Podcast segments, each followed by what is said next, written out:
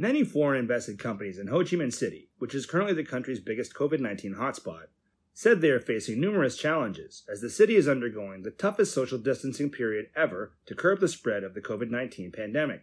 The Ho Chi Minh City government has tightened its anti pandemic measures and banned local residents from leaving their homes from August 23rd, amid the rising number of new COVID 19 infections.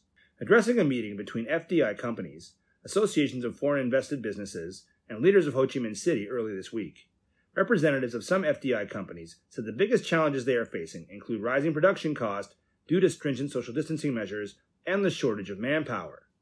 More workers have left Ho Chi Minh City, which is the southern industrial hub, for their hometowns due to lackluster performances of their companies, risks of contracting the coronavirus, and difficulties caused by social distancing.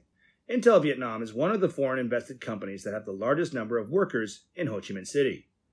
After the city imposed more severe social distancing restrictions, the company has to provide accommodation, meals, and transport services for nearly 1,870 direct workers and some 1,500 indirect workers, resulting in much higher production costs. As the workforce shrank, the company also has to ask the employees to work overtime.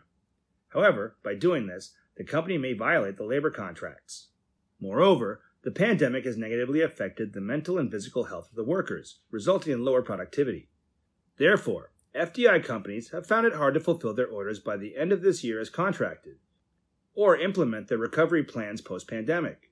In this context, associations of foreign invested businesses have proposed some solutions to help FDI enterprises ride out difficulties, such as accelerating COVID 19 vaccination, simplifying immigration procedures for foreign experts, and providing FDI enterprises with easier access to supporting policies. The association suggested that the government allow private medical units to carry out COVID 19 vaccination programs, to accelerate vaccination, and allow FDI enterprises to conduct COVID 19 tests for their employees by themselves, to reduce the COVID 19 testing cost. Besides, the government should simplify procedures related to the immigration and work permits of foreign experts, and cut short the quarantine period. Customs procedures related to the import of medicines and medical equipment should also be simplified. The associations also propose cutting more taxes and fees for businesses, especially those that have been forced to suspend operations due to the pandemic.